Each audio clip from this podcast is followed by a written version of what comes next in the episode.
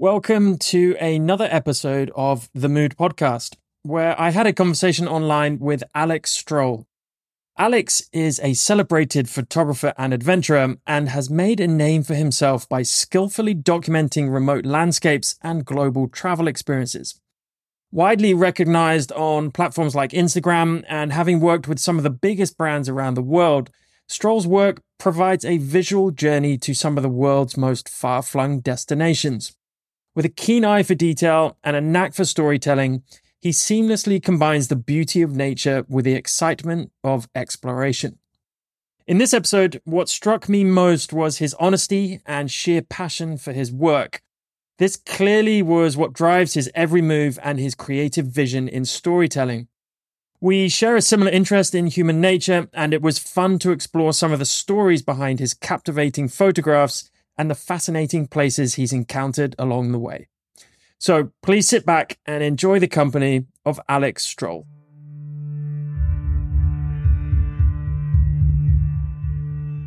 Alex Strohl, it's an absolute pleasure and honest honor to to meet you online at least. I wish I was in where are you now, France? Yes, yep, southeast of France, Ardèche, in my little hut, hut cottage office that I am slowly improving. I'm actually building a second one. Just needed a place to to do my work away from the main house. It's been great. Cool. What is your work? Uh, give us a give us a kind of introduction to the audience as to, I guess, who you are, but more importantly, kind of what you do and why you do it.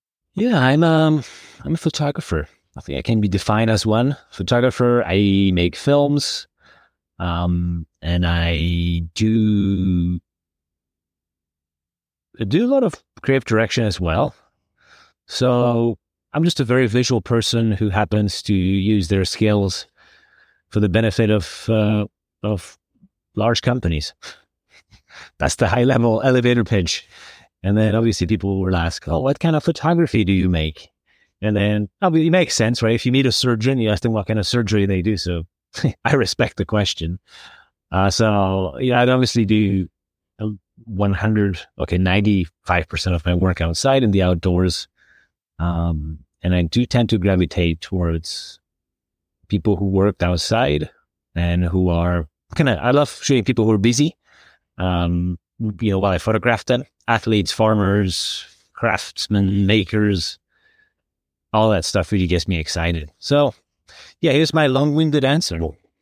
It's not long-winded at all. I think um, I think you know if people were to see your, I guess, online profiles and your website and Instagram and uh, and all the rest of it, it's it's fairly, uh, I guess, identifiable as to to what you do. But I kind of I'm more interested in like the why and how you started with photography itself. I presume the the filmmaking came after photography, but it did. Give us a give us an insight as to kind of that that background.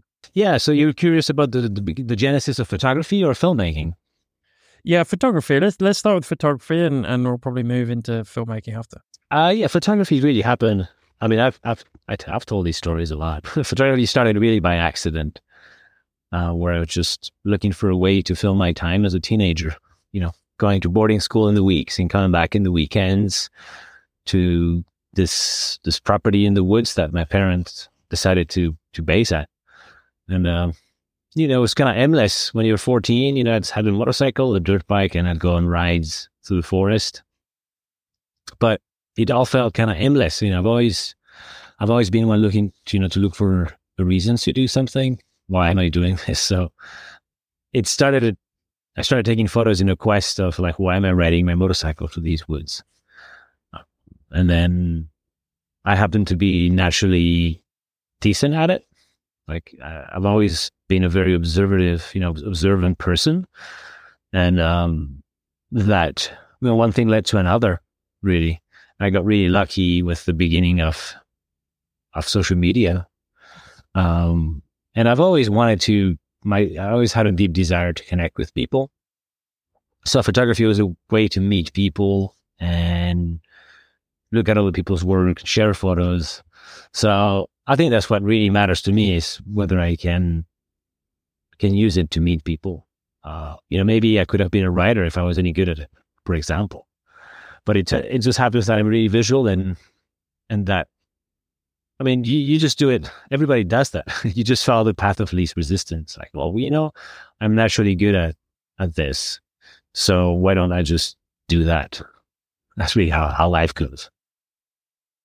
What uh, I, I, think that's I've never heard anyone actually say that, but it makes complete sense to follow the path of least resistance because we all want an easy life, and you know if we find something that we're good at and we're it well, you know, usually if you're good at it, it kind of comes easy to you. But um, it's not um, like then what about filmmaking? Yeah. I mean, that's an easier transition to. It's not laziness though, Matt. It's more like you have to race your strengths, right? And and life is a, is a limited amount of time it doesn't mean you shouldn't learn new things, but um, you can train those train those new things sort of outside of the the main work hours, right? But to me, it was like pretty simple. And I was like, man, I love freedom, and photography really gives me a lot of freedom to do the life I really want to. So I built everything from the ground up. Really, it's just one of those origin stories where you're like broke and don't know what to do, and you kind of start putting pieces together and you're like, this is working, this is not working.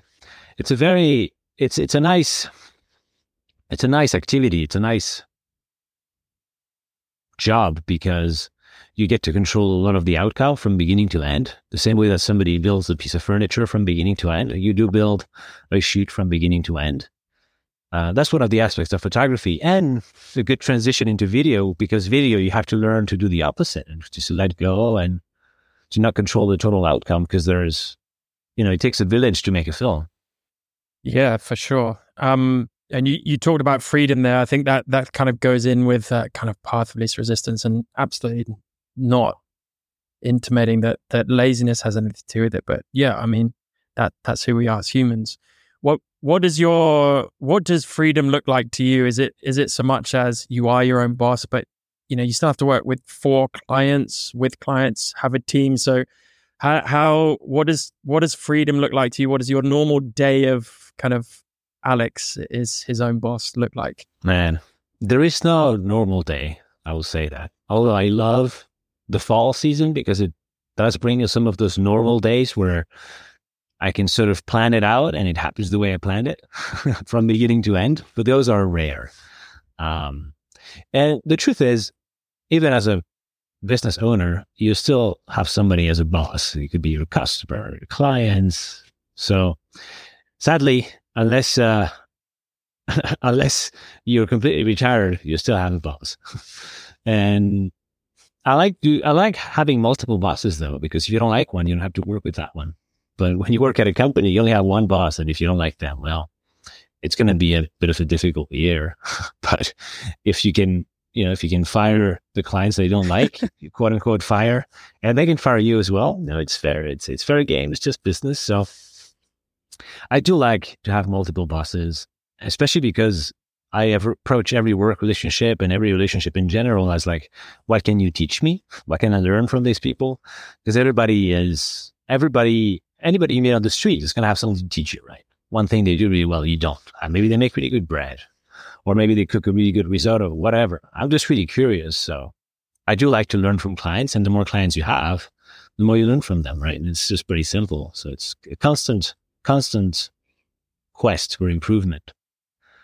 But yeah, freedom looks like to me, what freedom is to me is really doing what I want whenever I want. Sort of answer your, your question. It's, it's what I've always wanted to do since I've been a, a little kid. It's like, can have freedom of movement and of action. And I was lucky enough that my parents gave me that freedom and they really put a lot of trust in me and I could be out and about. I was growing up, growing up in Madrid and I don't know, I was probably 13 and I was really into skateboarding because I spent the summer in LA at my aunt's house. And I would take the take the bus to Madrid for 45 minutes from the countryside to the city to go skateboarding with friends. And I might come back that night. I might not. Right? I might just call my mom, and say, "Hey, I'm staying for the night." That's it, right? There was a lot of trust. There was no, not a lot of rigidity. And I think that really, sadly, set me up for a world, you know, for a life of freedom seeking constantly. Cause I was, I really had bad habits in a way. what bad habits did you have? For, you know, how did, how did that photography pursuit kind of cure those bad habits? if any? well, not, not bad habits in the sense that I was doing bad things. Although I did have a stint of graffiti, which wasn't which wasn't wasn't my brightest time. But uh, and I do love graffiti. It was just the way that I was doing it. it was adding a lot of value to the world. Uh, but uh, no, no bad habits in terms that I was used to being sort of on my own things, right? Like with not much control from a young age.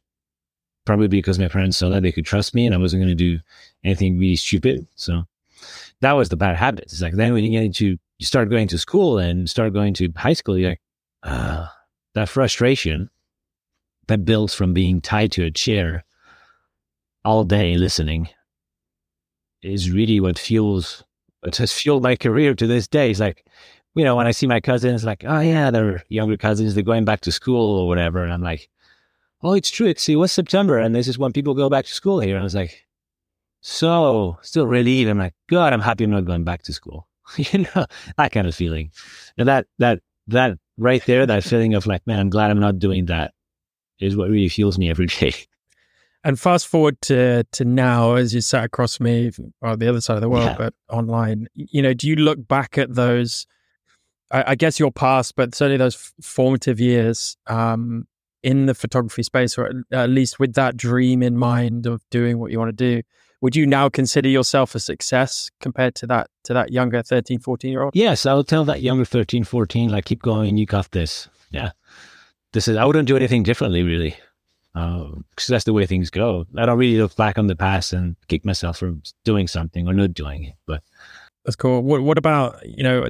I try and at least uh, uh, impart some kind of uh, advice or, or, or ask our guests to impart some kind of advice to, to beginners. So, you know, look at Alex Strohl. Uh, you know, you you look look at you know for people who don't know if just to look at what you've done who you've worked with how how you've grown to such a i guess high level within the photography arena you know how, how do beginners get to that stage these days it, you know i know there's no one quick easy answer but just maybe a couple of pieces of advice from someone like yourself uh, having learned what you've learned would you be able to kind of unpack that that mm-hmm. that journey for yeah. us well first off matt when I hear you say, you know, the high level of photography arena, there's one part of me that's always like, but is it really right?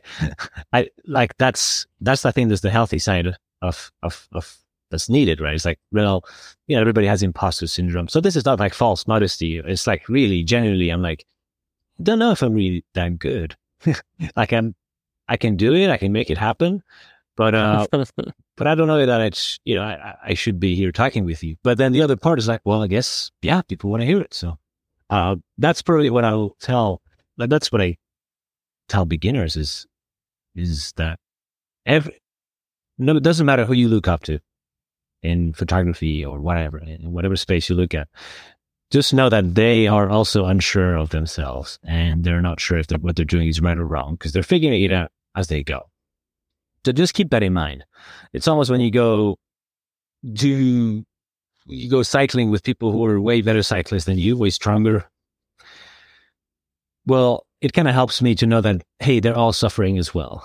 You know, on this really long uphill, we're all like huffing and puffing, and we're all suffering, and that's that to me brings me relief. So I hope that brings them relief as well. It's like, well, just know that these guys are whoever you're looking up to, they're figuring it out.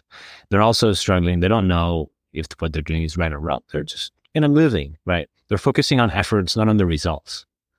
So that is probably the biggest thing that I've I've learned. Um, there's also this interesting. I saw this video somewhere. That was an interview of of uh, somebody who built a very large business. I don't know who it was, but uh, this person was in their 60s. Maybe you've seen it, but it's like the when you're 20, the answer was like, well, when you're 20, you think that, you know, you're so worried about what people think of you, right? And then when you're 40, you don't really care anymore. And when you're 60, you realize that no one was looking. that to me yeah. is the best. This is yeah. the best thing to remember. Is like, you know what? you do think people are looking at what you're doing, but they really aren't. And uh, there's not even worth not caring about it because it doesn't even exist. That's all in your head, right? These are all external conditions, not internal. So that's what I would leave leave our beginners with. Yeah, I, I couldn't agree more. I, I talk about this all the time, just with friends. You know, not even about photography, but um, you know, being a forty-year-old myself. Actually, I got to, I when I got to thirty, I really stopped caring what people think. But, um, I was a bit of an I, I was a bit of an asshole back then, so I wouldn't I wouldn't want to kind of copy that. that no, we're all recovering but, assholes. You know, I think. yeah, I I think that you know you've touched upon. There's a lot of things that I'm going to kind of get sure. into in a minute, but you know we've we've talked about social media already. I mean, it, that is almost the problem with today's digital world, right? Photography or not, you know, you you look at the the pictures on Instagram, whether it's a photographer or or an influencer or just a, a normal person posting some cool shit of them on holiday, right? Yeah. It is they're only posting the best stuff. So, you know, you look at that and it's not real. But it's easy for the human brain because we're, we're not wired to, to think any other way. Look at it and go, I want to be like that, right? Or that guy is doing well, that girl is doing well, or whatever. Oh yeah, and it's no no one cares. No no no one cares. Like you're the only one that cares about that, and so it's easy to look at an Alex Strohl or you know doing photography now, someone like yourself or other people with millions of followers or you know working with big brands and and going on cool trips and doing cool YouTube videos. It's very easy for people to go, oh, I'm either never going to get there or I want to be like that. How do I do it? Or it's it can be an inspiration or it can also be be a kind of crutch. Totally. Right? So I think that's a really good lesson for for beginners to know straight away, especially in today's social media dominated world. Yeah, right? oh, yeah. You have to remember you're looking at somebody's highlight reel, right? and uh, yeah. that's why you brought up YouTube, and I enjoy the rare videos I make on YouTube, I enjoy showing the real deal kind of thing, like putting the veneer, you know, taking the veneer away and showing it like it really is. So that's why the videos get longer and longer every time.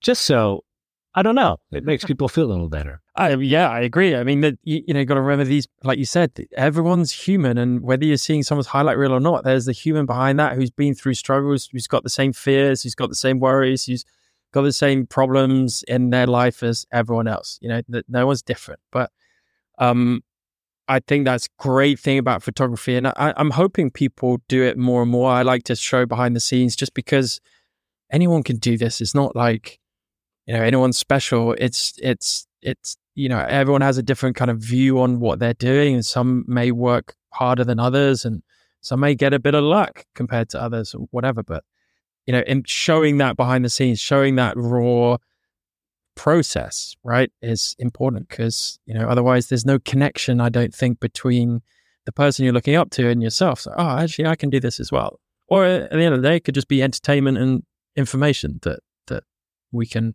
pass along, right? I will say that sometimes people, people get confused though. They look at, I don't know, Sebastião Salgado, you know, Salgado drop a, a new book or whatever and they'll be thinking, man, I'm going to make a sim book just like Salgado, you know, and I sort of apply the same principles that somebody like uh, somebody as as you know as known as the as Salgado will will do, and then it's not going to work for them, right? So you got to be careful to what principles you apply, right, before you go and start making a print sale, and then excuse me, and then nobody buys your prints. So there is uh there is some of that, but uh I'll say that the biggest problem really is uh, the the lack of vision in, in in photography, right? Like, what's really important, you know, once you've sort of mastered the little skills part, it's like having a vision. I think that's what really is the defining factor, and will make it or not make it. Taste and vision. Yeah, for sure. There's I always yeah, I was always split the the photography kind of or the photographer into two types of skill sets, and if you have both, you end up being a pretty good photographer. One is just technical know how that a monkey can learn, and the other one is that artistic vision and creation and and that that artistic, I guess, touch, message, story, all of the the kind of intangible parts. Um, why why do you think there is uh, a lack of vision these days in, in the photography? Oh, I'm sure that it's not these days. It's just that there's more of us now. And then you see you see everybody's work. So there's just more work and you see more of it. So that's why it feels like there is more. But I'm sure if you're starting photography in the 1950s and had no vision, it would have been just as problematic as it is now. right? Like But Yeah. people in the 1950s probably picked up a camera for motives that were different because there was no outlet for it. Right. It was more like a hobbyist thing that you do on your own. And it, the cost was so expensive that you better had a plan. Right. Because it's so expensive to shoot photos and get them developed. So now all the entries, the barriers of entry are removed, which is great. People are on a levelly, you know, plain, plain, playing field with laptops and a camera. So then obviously what shines now is that, well, access is there, but then there's nothing to show, right? These photos are hollow. There's just, you know, no real message. So how do you how do you counter that? What how do you what is your process when you're wanting to tell a story, create create a You have to get your inspiration. You need to get inspiration. You know, a photographer who doesn't look at other people's work, uh, that's probably a lie. They tell you that. it's just an inspiration. So if you take your, your, your stuff from the same cesspool that everybody does, then it's just garbage in, garbage out, not adding any value. But if you're taking your inspiration from places that nobody does, and if they're quality on top of that, two criteria, take it from, from somewhere that people don't look at, and then to make sure that's a good source, right? It's also bad sources that people don't look at, right? Two things that you have to consider. And um, kind of rinse and repeat. So that could mean finding some obscure blog that nobody knows, some blog spot that hasn't been updated for years, but it has really cool inspiration. And then learning about the masters of photography through their books, the the Avedons and the the I mean, there's so many.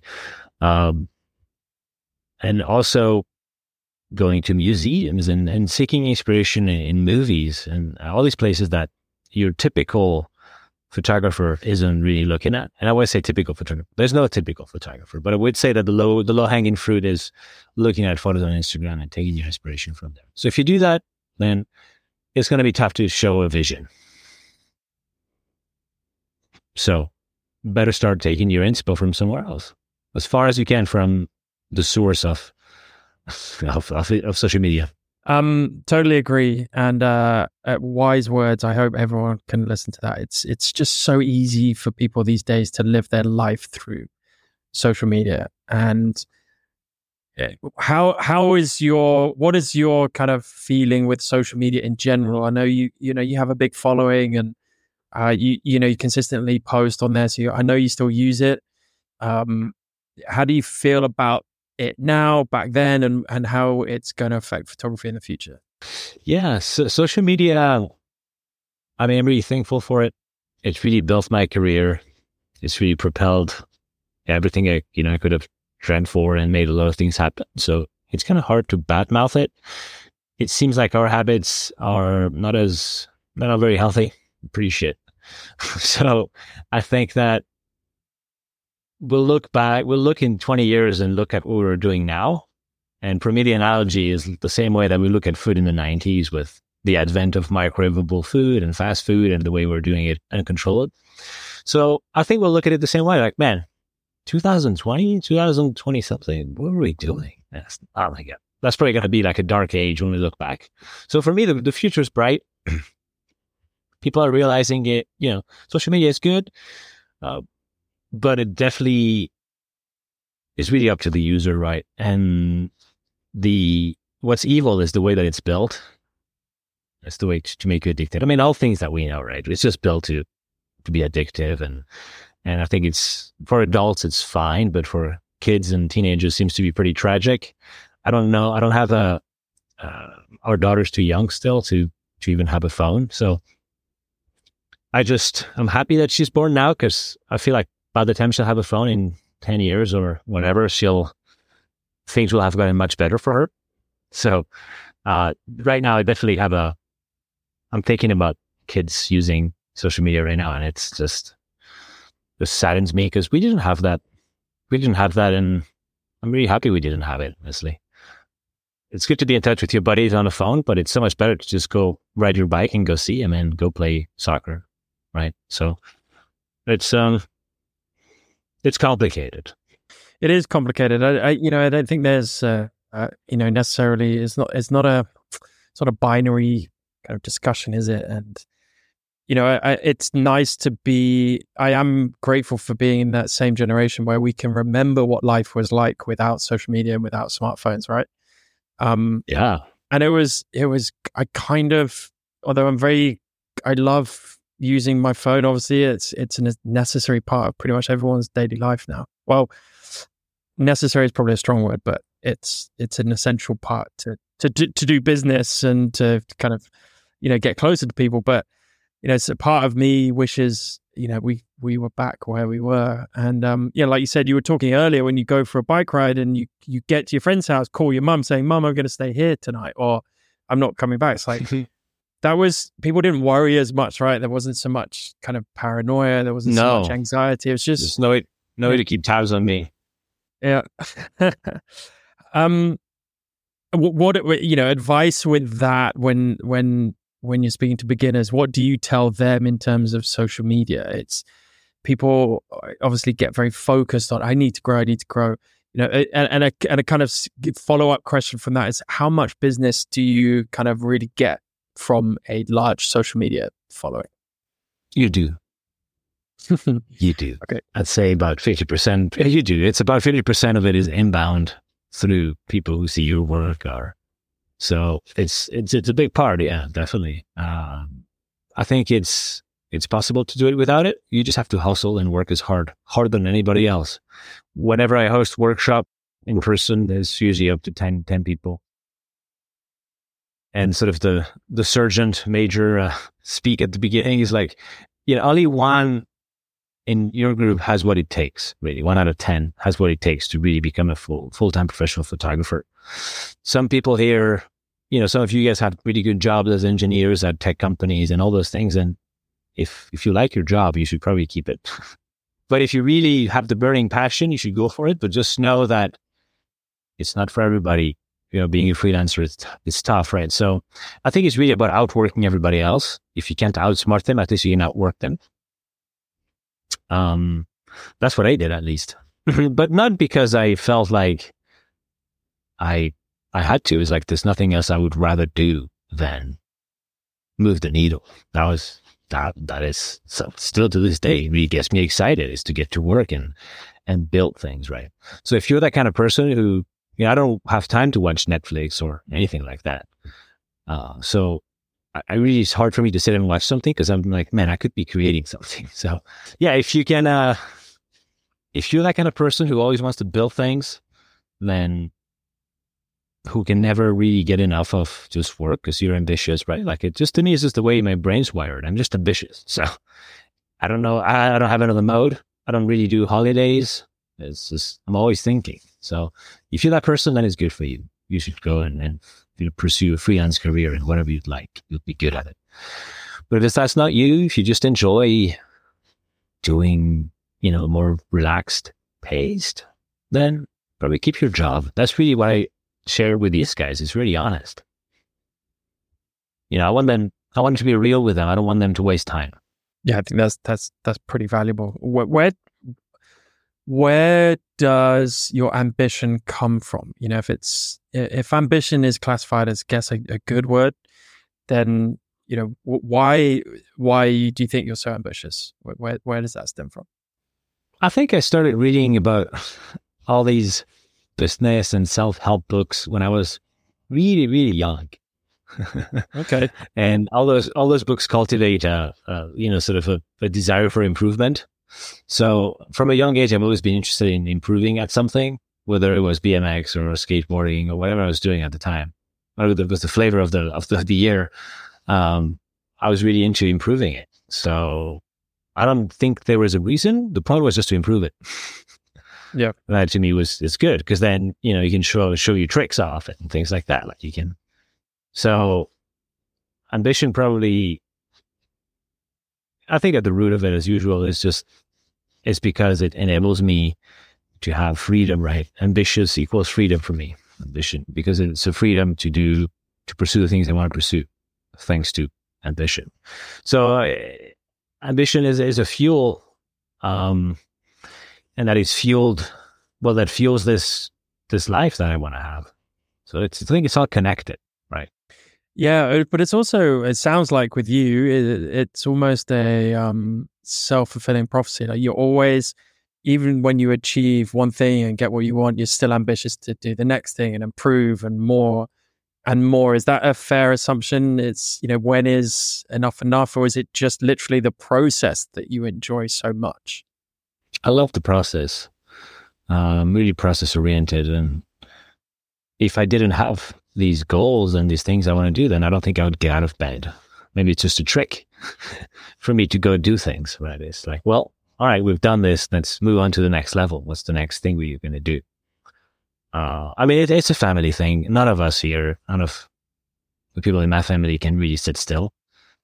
Even my dad, who's 85 now, still wakes up every day and goes to work on, on the land and cuts trees. And although he works for four to five hours a day, but it's physical work, you know, he's carrying chainsaws, moving logs and, and cutting branches. And he does that every single day of the year. There is no Christmas day. There's it's like, what do you mean it's Christmas Day? Yeah, I'm still going out and working. so I think that's just the way we are.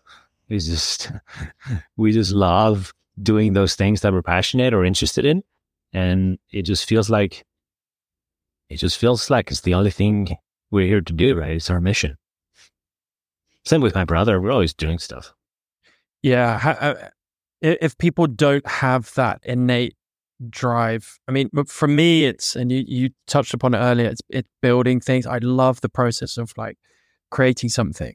When I get a finished, you know, let's talk about photography. If I get a finished photo, I go, okay, that's good. Yeah, next. What's the next kind of thing? Right, that that, that end result is not as satisfying yeah. for me as the process and that kind of expectation dopamine hit of you know the the end result the product what what what do i get out of this and then it's the next the next if people don't have that or may not be able to identify that trait in themselves, do you think you know career in, in photography is is I guess uh, possible?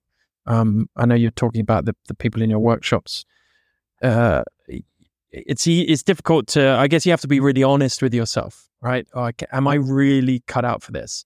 Do I really anticipate it to be 16 hour days, seven days a week, um, just to land a job, right? um, I, I, think kind of getting getting newbies into that frame of mind is is quite difficult. But you know, tell us about your experiences with, I, I guess, identifying that in people and and motivating them, right?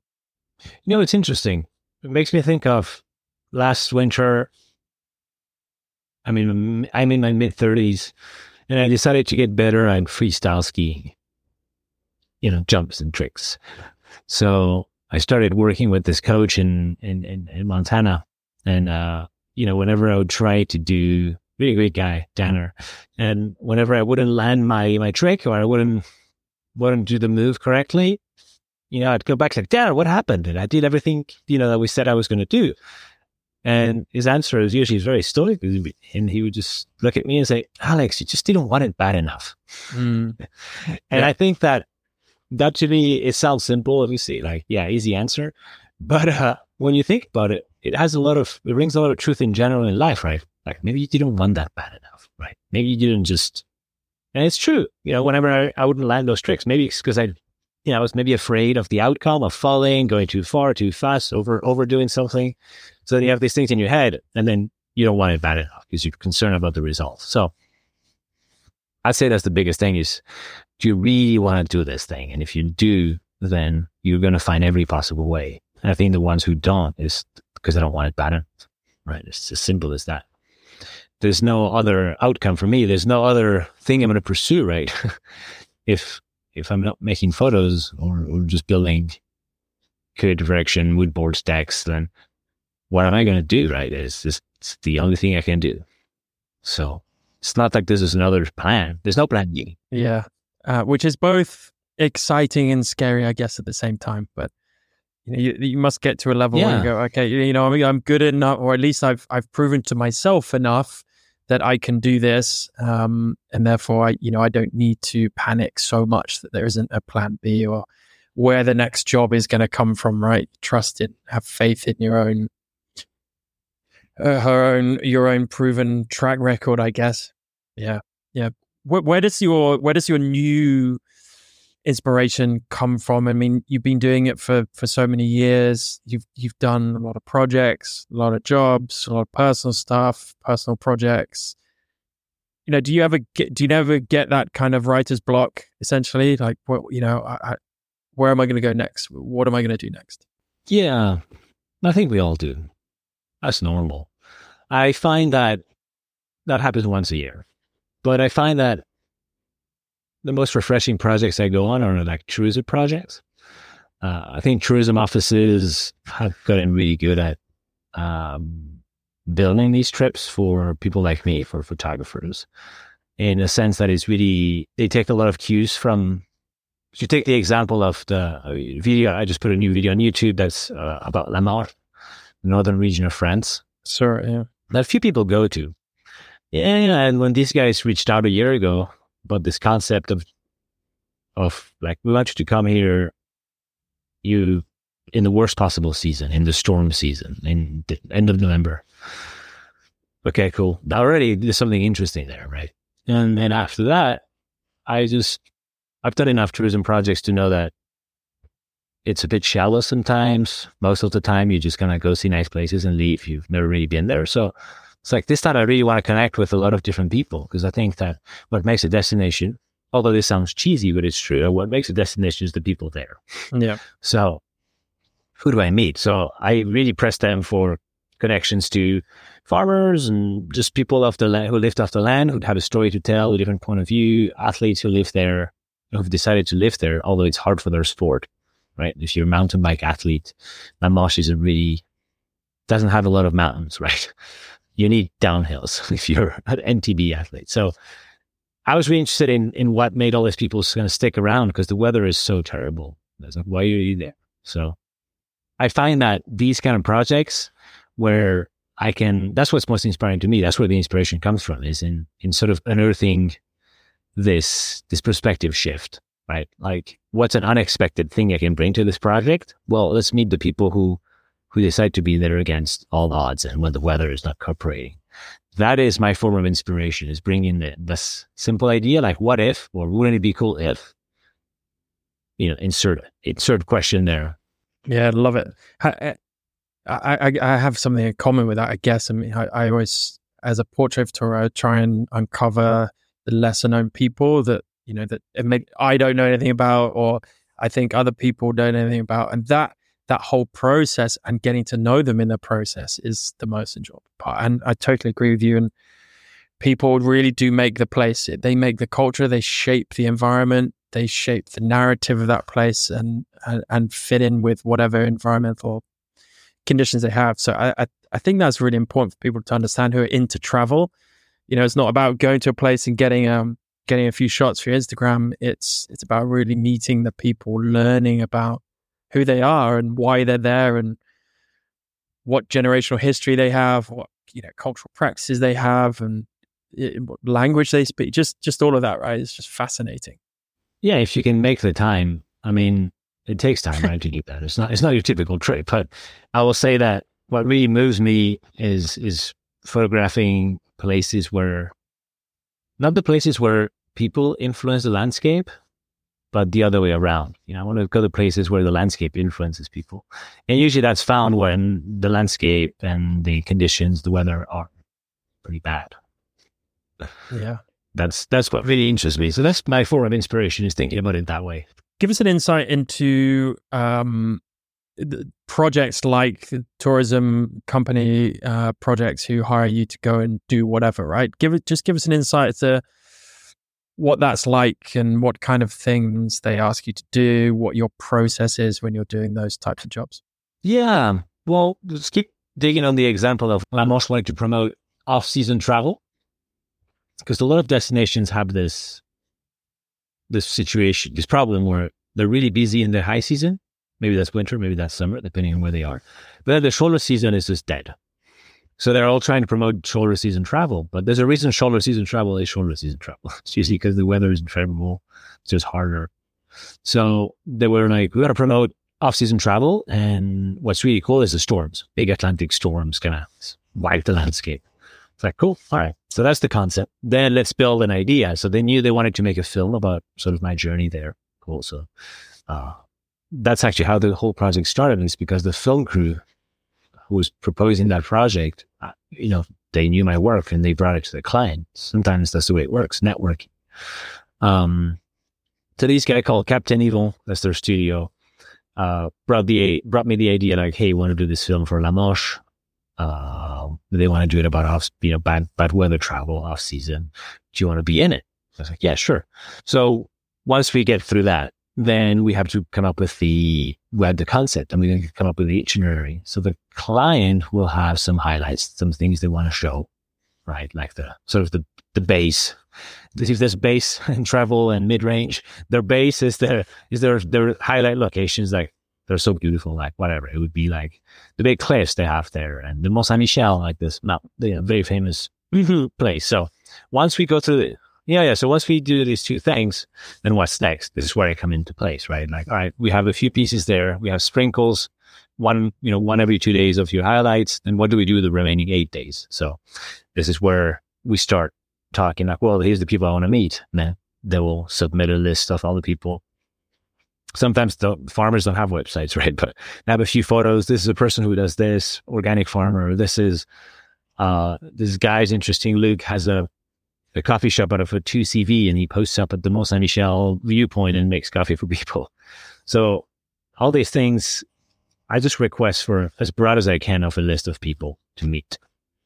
And then from there, we narrow it down to the to the good ones. We may even have talks with those people, like interviews in advance, like a phone call, like this. Tell me about what you do, and then if it sounds good, then we'll agree to the the meeting kind of thing. And then once you have those your talent locations in place, your subjects and your talent locations in place, then the client does an itinerary and they book your hotels and uh, book your flights, and then you show up. And then, so talk, carry on about kind of when when you're on location, how how does how does that work? What is your your personal kind of process with that? Well, usually you're jet lagged, so you're ready to hit the ground running. You, you show up jet lagged, like all right, let's go. Um, so you just have to know yourself. Right? I think it's important to sort of know your body. If you know, if if you know that jet lag is tough on you, then tell the client you'll need to fly in two days before. Right, right, right. You control those things. Uh, I'm really happy to start working right away and feel pretty energized, anyways. Um, so we'll just we'll, we just carry up and we start going. Uh, and this is when reality hits, is because you've planned all these things. We were going to do, for example, for La Manche, we were going to do this little uh, fixed wing flight over the Mont Saint Michel at sunset. Cool. That was going to, you know, to shoot very unique views that are hard to get because you can't fly drones there, thankfully. but guess what? It was storm season, so uh, that day it was raining and too windy to take off. All right, so what do we do then? You start moving pieces around, right? Because like Mike Tyson said so wisely, everybody has a plan until they get punched in the face. So yep. you got to get punched in the face for sure. So then you need to have backups. You need to, I mean, it really depends what kind of trip you want to have. For me, I really want to have a trip that I enjoy. Not everybody, not every photographer wants to enjoy their trip. Some of them just want to get it done and leave and that's good too. I'd rather spend a little more time on the ground, but really enjoy, have a good time with the people I'm mm-hmm. there, have good food, good coffees. So from the get go, we just kind of let the client know that we can't get as much done in a day because we actually want to enjoy ourselves. so I think that comes with experience and time and being able to tell that to the client with a straight face. like we're going to need another one, you know, another day and a half because we actually would like to think about what we're doing and not just rush through it. Uh, we need a weather day. so then you show up to the locations. Uh, let's say you're meeting the farmer, show up in the morning. And what's important is to create rapport, right? Because all these people, you might have talked to them, you might have not. They might not even know who the fuck you are. Like, who's this guy showing up on my farm, right? With this film crew. So then you have 30 seconds to create rapport and set up the mood for the day. And that's, I mean, that's obviously that's where it's important to be interested in people, because the truth, if you're genuine, it kind of has a good ring to it. If you're genuine, people can tell. So, uh, I usually explain what I'm here for and uh, what I'm interested in, what parts of I'm interested in the farm, and then ask them to give me a you know walkthrough of what they do in a day. Like, well, maybe I do the carrots now because carrots are in season. And then I have this cool, interesting tractor that I've built that's electric, you know. And then we're, oh, cool, cool, cool. So some things are, we're kind of playing jazz at that point Mhm. with the film crew. We're like, all right, cool, cool, cool. Well, he's got this tractor. It's raining now. Maybe do the tractor first in the shed. And then we go out into the fields to do the carrots when the, hopefully the rain stops. Then you're just playing jazz at that point. And you're doing documentary work. So there's no tight production like that. Uh, it's really fun. Really fun. There's kind of like a loose, loose structure, loose plan, and then there's there's enough room for improvisation and plan Bs and plan Cs. It's, sounds ideal. Yeah, with tourism work, with tourism Yep. work, I enjoy that. Yeah, I mean, very different from commercial shoots where everything is bang, bang, bang, and there's everything is kind of spoken for. But yeah, for tourism, that's the ones that I found the most refreshing. Yep. What's your favorite output of your work? Is it, um, you know, do you? I, I know you've dabbled in books and uh, obviously have a big online presence. What what what else? You know, do you get into things like NFTs, um, prints? Mm, uh, mm. You know, Yeah, it sounds old fashioned, but my favorite output is books. Yeah. I, do, I don't do enough of them, but that's really what I enjoy. Just because I enjoy looking at books myself. I do like going to see shows in galleries, but uh, it's not something you can do every day. But you can look at a book every day. Yeah. So I'd say that's my favorite output. Uh, yeah, there's been some some NFT action back uh, back in 2020, 2021 maybe. It's been a while. Yeah. Um, I think one of your questions what about was about NFTs and um, I don't really know. You know, I don't really keep tabs on that kind of technological advancements. I just know that what I need to know about AI right now. yeah, But uh, for NFTs, you know, I'm not I'm not sure what the future is. I have really really no business talking about it. I just enjoy the idea that people can own work, and I like the commission structure of it. Like when because when somebody buy, bought a painting, that was, that was the end of the commission. So I like the idea of NFTs where the royalties get shared with the new owners, uh, but still the artist receives a commission. I think that's a great way of thinking. Yeah, you mentioned AI. You know, I don't, I don't want to just kind of I don't want to kind of sit too long with it, but I, I guess it's it's always a hot topic with with photographers these days. Do you give it much attention? Uh, I know you said you kind of have to at least recognize the, the impact of it. Uh, how do you feel about it? What you know, what do you think is going to happen with photography moving forward? Yeah, honestly, I give it attention as an investor. because Okay. anything that's hot is yeah anything that's hot i mean you know when microsoft starts investing in ai and then openai is the leader and then other other companies are looking for a solution because openai is getting too expensive kind of thing. That's where i'm like oh interesting. All right, there's a there's a gap to be filled. Somebody's going to fill it and whoever gets on board with that is going to win. So i get it i get on board with it more as an investor than not as a photographer. Um i I learned to do also this AI moves on Photoshop before there was even Lightroom, like the retouching and moving things. So I do still find that I can do a better job at it than AI can. when it comes down to removing stuff or making background. But if you have no idea how to do it, then yeah, of course AI is great. Um, it makes it easy for everybody for you know on that in that sense of sort of the editing sense. Uh, I do like to hit the Lightroom buttons to see what the auto does and the AI generated nose nose nose removal nose reduction is is useful.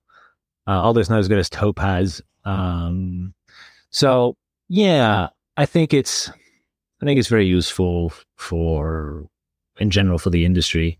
Um, I don't worry about AI taking my job or things like that. That's like the, the hot question, you know. what are you to do when people don't buy photos and just use AI? But I, the thing is with AI is that you still need an art director running the AI, you know, prompting, right? I mean, now there's professional prompters, but you still need somebody running that prompt because AI has no taste. Doesn't doesn't know taste. Yeah, um, it's. I mean, it's an impossible question to answer for a start because no one knows what, what's going to happen. But yeah, I mean, I, I I hope photography isn't distilled down into just prompting. But I, you know, it, it may be in some of the the subsections of, of photography, but yeah, I don't see. Yeah. I don't see it being a catastrophic. Um, I still think you'll have people who want to see a book and hold a book in their hands And you have other people who just want to use a nice camera in their hands and shoot it because it makes them feel like a photographer and makes them yep. feel good. So I don't see that going away. I mean, film photography is still around. Uh, you know, that's analogous to, I guess, what's what AI, the threat that AI poses. But um, m- moving on, uh, I, you know, I'm going to finish this conversation with uh, kind of a tradition on this show. It's um, our previous guests usually write a question for the next guest, not knowing who they are.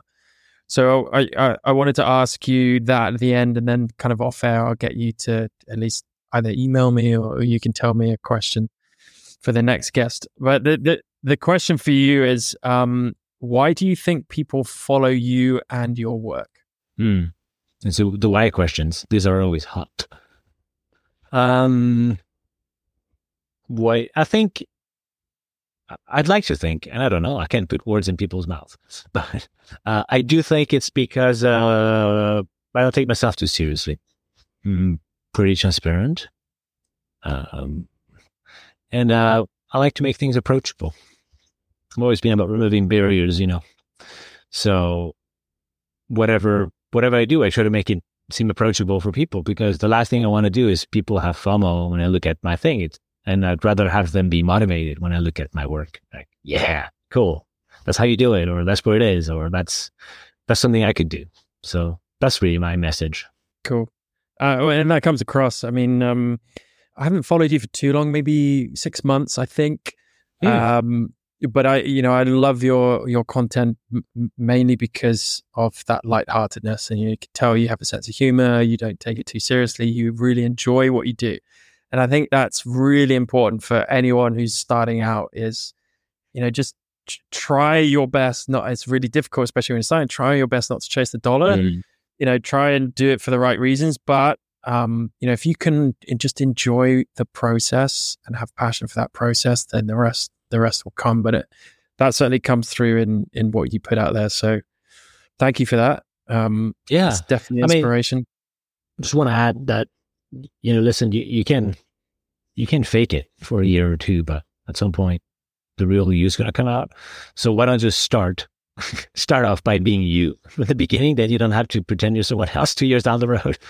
So I'd say because you get you get you get tired of pretending to be something else, someone else. So might as well just be you, and then people can like you or not like you. There's so many people on Earth that it's fine if some yeah. don't like you. Um, and and yeah, obviously, like you said, enjoying the process and not chasing the dollar. I mean, you have to, you know that, but it's really your personal work that gets you hired, not the other way around. So if you can put out personal work every year at least one bit of it that's really good, then you're doing already 80% of it. Thank you so much. Um, if you could do me a favor, just at the end, um, yeah, just just leave it open. But um, yeah, thank you so much for joining. Um, Thanks, I'm sorry Matt. about the the few technical issues we had, but I I I love to live a conversation, and I really hope we can do it again sometime, if not in person. So um, thank you again. It's uh, an absolute inspiration talking to you. Really Next year. Thanks, man. Thanks for taking the time. All right. Take care, Alex. Thank you. Bye, man.